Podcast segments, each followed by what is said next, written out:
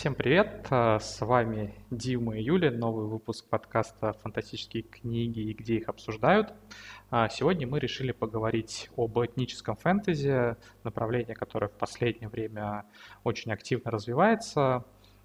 Поговорим как о конкретных авторах, его ярких представителях, так и вообще с чем связан его рост, э, и новое ли это вообще явление, или оно существовало всегда.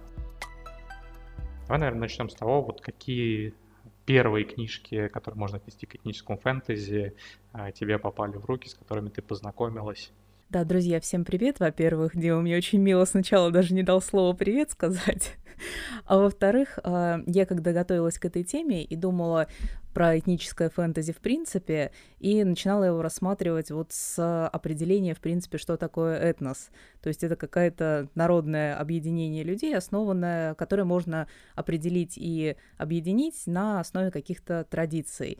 И первое, что я могу вспомнить, это, наверное, были сказки народов мира. То есть к фэнтези они, понятно, относятся очень условно, но в моей жизни знакомство с чем-то очень национальным и при этом с какими-то сказочными, фантастическими мотивами состоялась именно так. То есть у меня в детстве была серия, а, так она и называлась «Сказки народов мира». Это были очень скучные коричневые обложки. Я не знаю, мне кажется, многие их вспомнят с такими, как а, немножко цветными корешками и при этом э, там было максимальное разнообразие просто вот всего этнических, всех этнических мотивов, которые только можно представить. То есть это была и Африка, и э, по России самые разные регионы, и для меня это было очень-очень интересно. Во взрослом возрасте, беря в руки там Шеннон Чакраборти, э, я во многом вспоминаю именно свое детство и как я изучала а, восточные регионы именно благодаря сказкам народов мира. А у тебя? Ну, вообще надо сказать, что сказки, легенды, мифология — это в значительной степени какой-то фундамент фэнтези, которым вдохновляются все авторы. Собственно, почему мы говорим про этническое фэнтези как про что-то особенное? Наверное, потому что а, основы фэнтези все-таки заложили авторы, которые писали на такой европейской традиции, прежде всего. А, это скандинавская, э, германская мифология. А, то есть, ну, Понятно, что Толкин а, был таким локомотивом этого движения, и многие его последователи, они все в основном работали примерно в тех же рамках, хотя, строго говоря, их фэнтези тоже, наверное, этническое, потому что они вдохновлялись тоже у них свой этнос просто. Легендами, да, просто это стало таким уже мейнстримом. А, и долгое время, конечно, богатое культурное наследие всех э, прочих э, народов, оно оставалось как-то на периферии. Не то чтобы его совсем не использовали, но это было достаточно редко. У меня на самом деле, ну вот такие воспоминания об этническом фэнтези, с которым я познакомился, наверное, достаточно неожиданно. Они связаны с фэнтези, вдохновленные североамериканскими легендами, индейцами, а, цикл Грегори Киза. А, я вот сейчас боюсь воспроизвести, ошибившись на что-то про детей Великой реки, по-моему, называлось. И у Орсона Скотта Карда был цикл альтернативной истории а, седьмой сын, если не ошибаюсь. Вот это были такие первые работы, которые я, по крайней мере, вот могу вспомнить, что это прям осознанно я брал, и это было фэнтези в а, нетрадиционных для жанра декорациях. А, мне бы хотелось присоединиться к мысли и особенно ее подчеркнуть, что, а, наверное, в принципе, любое фэнтези можно назвать этническим, просто зависит это от региона. И как раз здесь мы очень удачно перейдем к вопросу, а, с чем связан вот сейчас взлет популярности этнического фэнтези.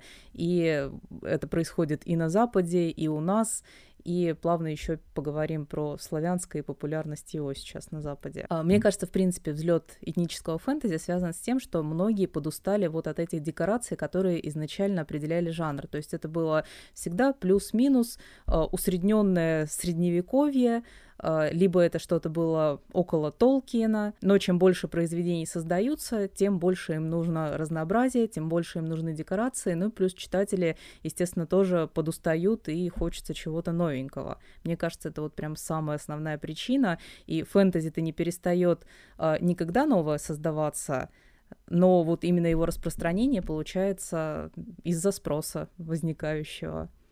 Ну, если говорить с читательской точки зрения, то готов с вами полностью согласиться, что да, когда у тебя одна, вторая, десятая, двадцатая книжки плюс-минус все в одних примерно декорациях, ты начинаешь, наверное, немножко уставать. Я думаю, поэтому отчасти авторы, которые писали вроде бы классическое фэнтези, вот яркий пример Роберт Джордан а, в 90-х, они начали туда а, интегрировать, так сказать, а, и что-то сильно отличное от западного, то есть там, например, есть а, народ, который явно вдохновлен на а, арабскими племенами, и там вот такие этнические мотивы, например, у него звучат достаточно сильно, и Джордан не один такой. Но это если говорить с точки зрения а, исключительно читателей. Мне кажется, есть еще движение с другой стороны, и это со стороны авторской. А, об этом как минимум а, говорила Фонда Ли, но я думаю, что многие писатели могли бы под этим подписаться, особенно те, которые из диаспор, из семей иммигрантов.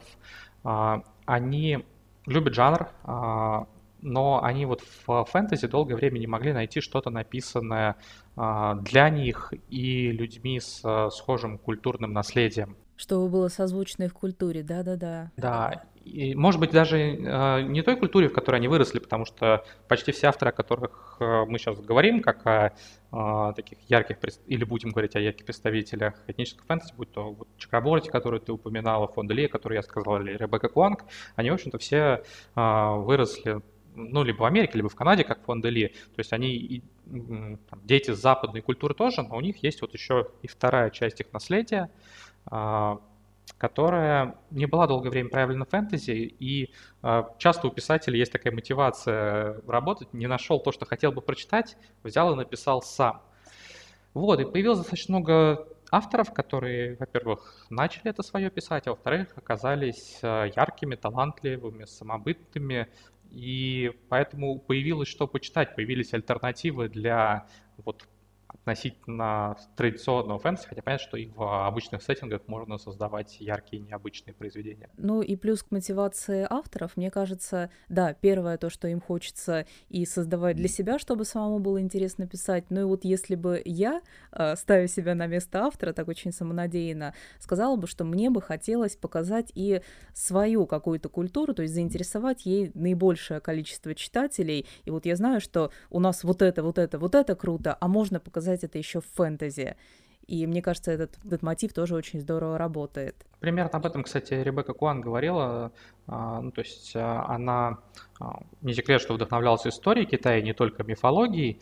И обнаружила, что, в общем, про то, что происходило в Китае во время, например, Второй мировой войны на Западе, ну, почти неизвестно понятно, что обращают внимание прежде всего на те фронты, где участвовали а, представители того или иного государства. ей хотелось, в общем, как-то а, это компенсировать, обратить внимание на то, что происходило в ее родной стране. И писать исторический роман было сложно, наверное, с точки зрения эмоционально, слишком болезненно, учитывая, что ее семья через много из этого прошла. А, поэтому она вот в обертку фэнтези а, обратила вот то, о чем хотела рассказать, то, на что хотела обратить внимание. А это что, интервью или статья какая-то? Мне кажется, Хуанг не раз говорила, собственно, о том, как она начинала писать, именно вдохновляясь э, отчасти Второй мировой войной, и Нанкинской резней, рассказами э, своих э, бабушки, дедушки. Она прям говорила, что сначала думала написать такую семейную историю, но потом поняла, что не сможет писать о своих близких вот так вот, какие бы, ну, как оно заслуживает, что ли, того, поэтому она взялась вот а, не за историческое произведение, а за фантазийное отражение этих событий. Ну и вот мы сейчас говорим про разнообразие этнического фэнтези, которое появилось. Это и африканское, и восточное, и азиатское. А какие у тебя вот есть, может, регионы или мечтания, про что бы ты хотел почитать фэнтези? Ну вот мне кажется, что Япония хорошая страна для того, чтобы служить а, а, сеттингом а, и источником вдохновления для фэнтези. А, и если Китай в последнее время мне подался несколько раз, у той же и Куанг, и Фон де Ли, а, или у Гая Гаврила Кей, у него шикарные романы а, «Поднебесная река звезд». Ты опять меня дразнить начинаешь, Кеем, да? Ну, я продолжу это дело, да. А, вдохновленный как раз Китаем, а, то вот а, японских, как ни странно, фэнтезийных вещей, которые мне прямо нравились, мне вот не попадалось, я не могу ничего вспомнить. А, кстати, у нас уже было такое, чтобы анонсировали книжку на подкасте. Я думаю, сейчас получится еще раз так сделать. Мы подписали нового польского автора Аркадия Саульского, и он написал как раз фэнтези, вдохновленное Японией. И первый роман называется «Красный лотос».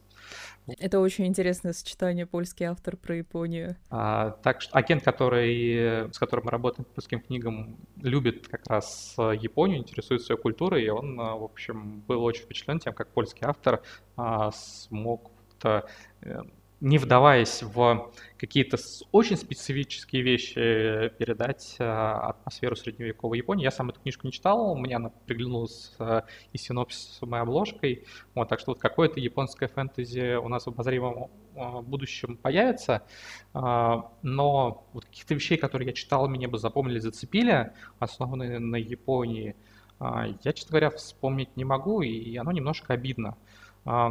Кроме того, нельзя сказать, что античная культура, а, будь то Древний Рим или Древняя Греция, совсем не отражены в фэнтези. Есть произведения, а, посвященные им, но вот как-то в России они, к сожалению, не приживались. А, попытки что-то в таком сеттинге издавать у нас популярностью не пользовались, а я эти эпохи люблю, и мне бы хотелось, чтобы, ну, во-первых, об этом больше писали, во-вторых, чтобы в России подобные книжки уже можно было издавать, пока, к сожалению, нет. Мне вот какого-то античного фэнтези не хватает, хотя есть э, хороший пример такого жанра.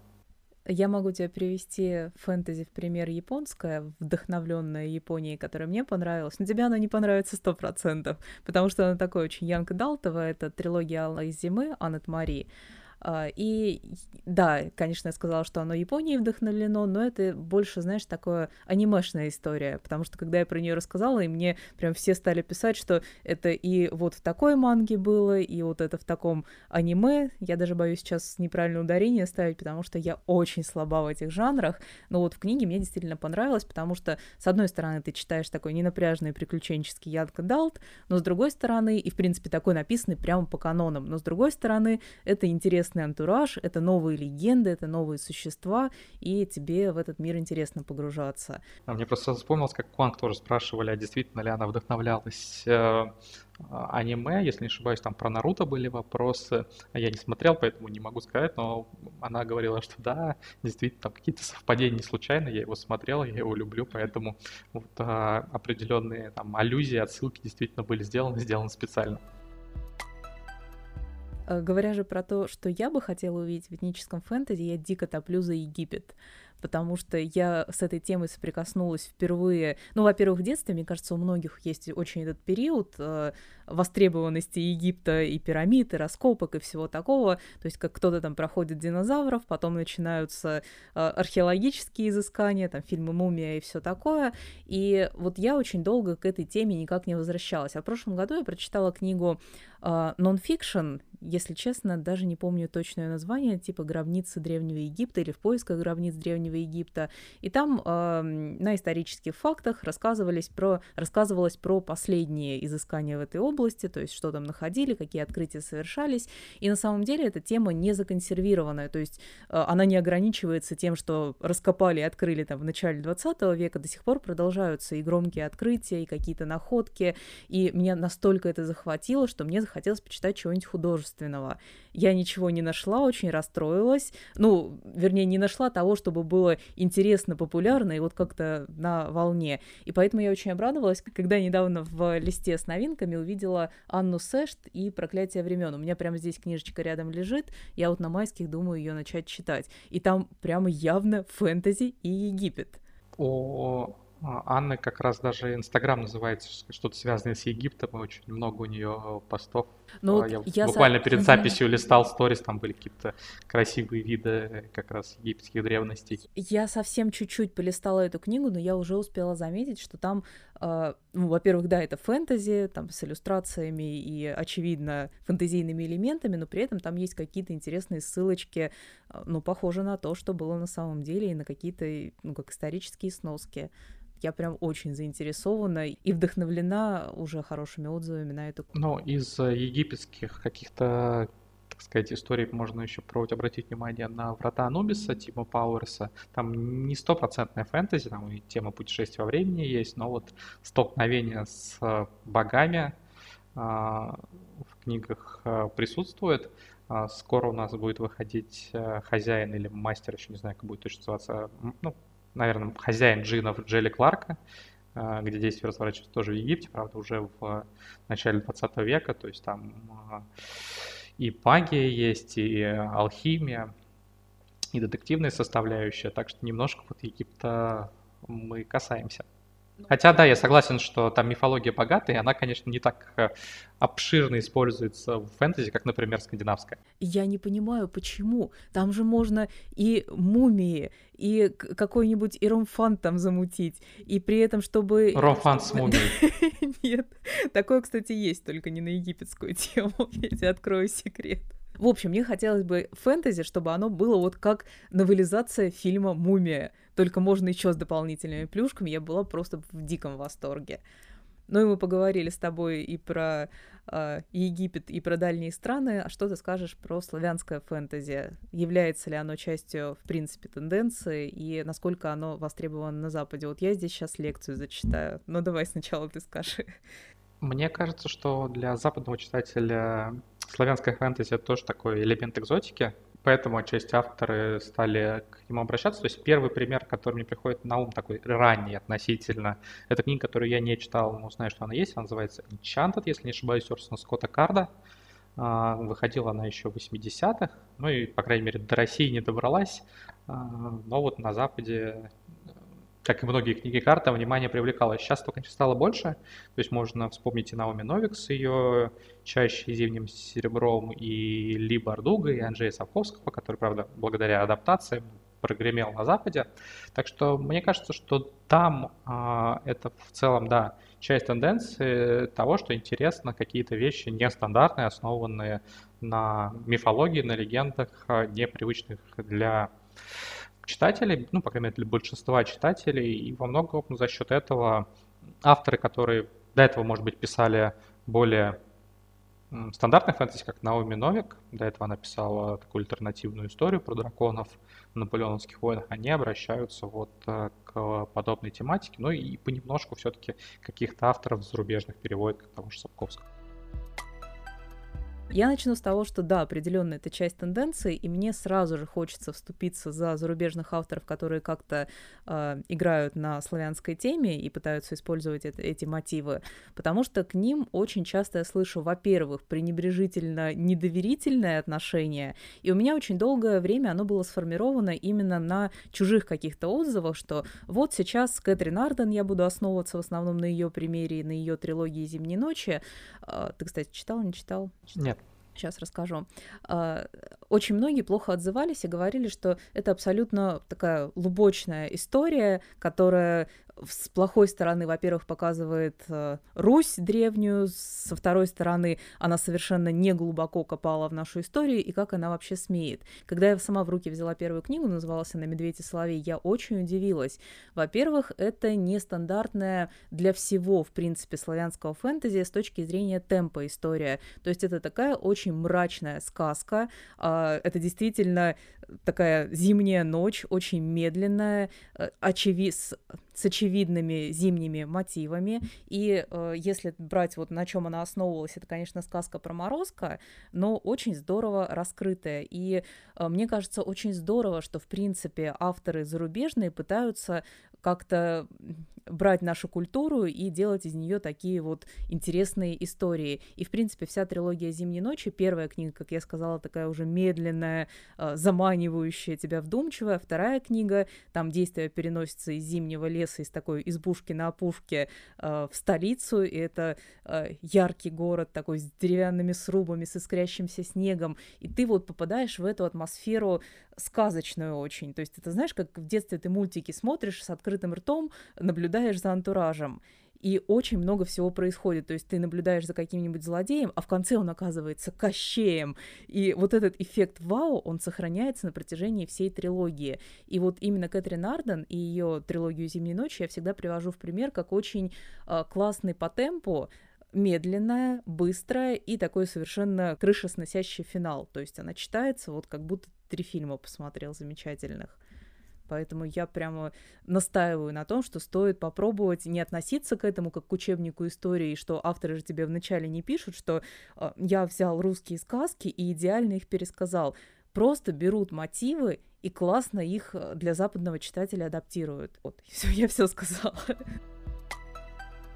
принципе, ты подвела нас к двум, наверное, последним вопросам, которые сегодня хочется обсудить. Во-первых, э, любимых авторов э, этнического фэнтези. Ну, вот Кэтрин Артон ты уже назвала. Еще кого-нибудь? Я украду, ну, вернее, не украду, а присоединюсь к твоим советам, которые ты написал, потому что, конечно же, это Шеннон Чакраборти, благодаря которой я вот всю эту тему с джинами и эфритами очень полюбила заново. Ну, мне... А, ну, я знаю, что ты любишь Страуда, я как раз хотел сказать, а как да, же Страуд? Да. Ну, то есть ты вернулась к ним. Да, потому что у Страуда это очевидное только фэнтези, эм, вернее... Ну, там сеттинг стандартный Лондон, просто добавлено немножко, немножко Востока и джинов. А у Шеннон Чакраборти именно на этом все строится. Это было очень круто.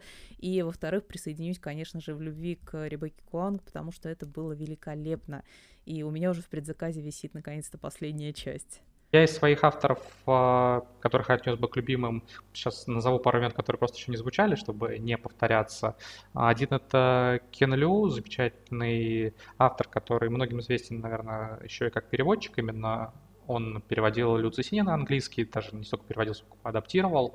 И выступает своего рода евангелистом э, китайской фантастики на Западе, но кроме того, он замечательный писатель, у него есть э, э, совершенно шикарная серия, пока из двух романов все планируется, четыре «Династия одуванчика», как он сам называет это «Silk Punk», то есть там сеттинг такой условно средневековый Китай, но при этом есть дирижабли, есть всякие такие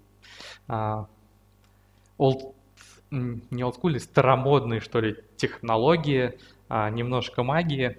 А, так что тем, кто любит историческое фэнтези, атмосферное, вдумчивое, я думаю, что Кинлю а, должен понравиться. Ну, еще отмечу автора, которого в свое время анонсировали на подкасте, Чен Паркер. Это такое переосмысление биографии китайского императора, основателя династии, который родился никем, а, а стал в итоге сначала предводителем а, повстанцев, воевавших против а, монголов, а затем и основал собственную династию. Вот писательница переосмысливает с точки зрения того, что героем у нее выступает не тот, кому предназначено будущее, а его сестра, укравшая судьбу брата. Такая очень драматичная, эмоциональная, напряженная история, как She Who Became the Sun, та, что стала солнцем. Вот она на английском выходит летом. А, ну, надеюсь, что у нас, наверное, либо к концу года, либо, может быть, в следующем. Я сам очень жду вторую часть. Это диалогия запланирована, чтобы прочитать, потому что это вот книжка, которая меня в этом году одно из самых больших впечатлений произвела. А, ну, еще, наверное, отмечу книжку, которая вот прямо в момент записи. Я, с одной стороны, читаю пер... перечитываю в переводе первую книжку, а параллельно читаю рукопись третьей. Это Дэвин Мэтсон. У нее первая книжка называется The Ride the Storm. А, кажется, я не буду врать, боюсь ошибиться, как мы ее перевели. А, она на русском выйдет а, летом. Здесь тоже во многом Восток. Здесь есть и интриги такие условно навеянные китайской историей. И одним из главных героев выступает представитель кочевников, а монголов с очень жестокими традициями. Причем, что интересно, вот этот персонаж Ра, он поборник старых традиций, если его друг э, старается вести свои племена к будущему, отказаться от ненужных традиций, чтобы выжить, то вот э, тут персонаж как раз э, за то, чтобы делать, как деды завещали, мне кажется, такой достаточно необычный для фэнтези герой. Обычно все-таки в фэнтези прогрессивные персонажи, а здесь не такой. Я вот с большим удовольствием читаю и перечитываю первый роман и читаю одновременно третий, необычное впечатление, честно говоря. Я думаю, что и тем, кто Куанг любит, этот цикл должен прийтись по вкусу, а, но он чуть... А, если Куанг начинается относительно как Ян Кадал, то вот Дэвид Мэтсон, она прям сходу взрослая, суровая, персонажи почти все уже люди с каким-то жизненным опытом. Единственная молодая девушка, она такая серсея здорового человека, очень амбициозная, а, интриганка, которая в то же время, ну вот без ну, патологий, которые у есть у Серсея, без э, стремления к разрушению и убийству ради убийства. Ну и вот мы сегодня уже немного, вернее, я затронула тему по поводу того, что э, по поводу нападок на авторов, которые используют какие-то чужие культурные мотивы. Э, вот как ты думаешь, можно ли в принципе этим заниматься и а, что ты думаешь по поводу скандалов, которые уже не раз э, звучали? Ну, были, да, совсем дикие скандалы, когда книжку снимали с публикации, потому что в Твиттере обрушивались на автора за то, что она позволила себе писать даже не народе, а о вдохновленном фантазийной версии народа, к которому она не принадлежит. Мне кажется, это странно, потому что если ты можешь писать только о том, а, к чему ты к сам чему принадлежишь, принадлежишь, то у тебя очень сильно ограничен круг э, того, э, о чем ты, в принципе, можешь рассказывать. Э, яркий пример того, что можно писать о самом разном культурном наследии и делать это здорово, это Гай Кей, у которого книжки посвящены самым разным эпохам и культурам. У него есть и Византия, и Китай, и Испания, и Великобритания времен викингов. И насколько я могу судить, он в каждую эпоху очень здорово погружается и э, передает ее атмосферу и уникальные особенности тех народов, о которых он пишет. Так что, по большому счету, мне кажется, что дело в таланте и знаниях, способности конкретного автора, и черпать вдохновение, идеи можно повсюду, никаких ограничений, что если ты не принадлежишь к индейцам, то не можешь писать про индейцев, или не будучи африканцем писать про африканцев, такого, мне кажется, быть не должно, потому что это ну, реально очень сильно ограничивает творчество, и по сути причин для этого я разумных не вижу. Я вообще считаю, что это, наоборот, очень-очень здорово, когда какой-то известный писатель для новой аудитории откроет новые культурные мотивы, и они могут заинтересоваться этим только в литературном формате, могут заинтересоваться там чужой мифологией, э, культурой, а могут начать копать дальше, там изучать историю э, или что-то такое. Поэтому мне данная тенденция очень-очень нравится, и, конечно, я соглашусь в том, что, что основываться на, чужой, на чужих культурных мотивах не просто можно, а даже нужно, если кому-то из писателей этого хочется, и придуманный мир того требует. Хорошее, в общем, завершение для сегодняшнего подкаста. Пусть расцветают э, сто цветов, как говорится, и чем больше будет э, авторов, которые смогут создавать необычные, яркие миры и произведения, мне кажется, тем лучше. И на этом мы с вами прощаемся. Слушайте нас на всех площадках. Вконтакте можно найти все ссылочки. Пишите нам в комментариях, если есть какие-то темы, которые вы бы хотели обсудить. И всем пока. Пока-пока, до новых встреч.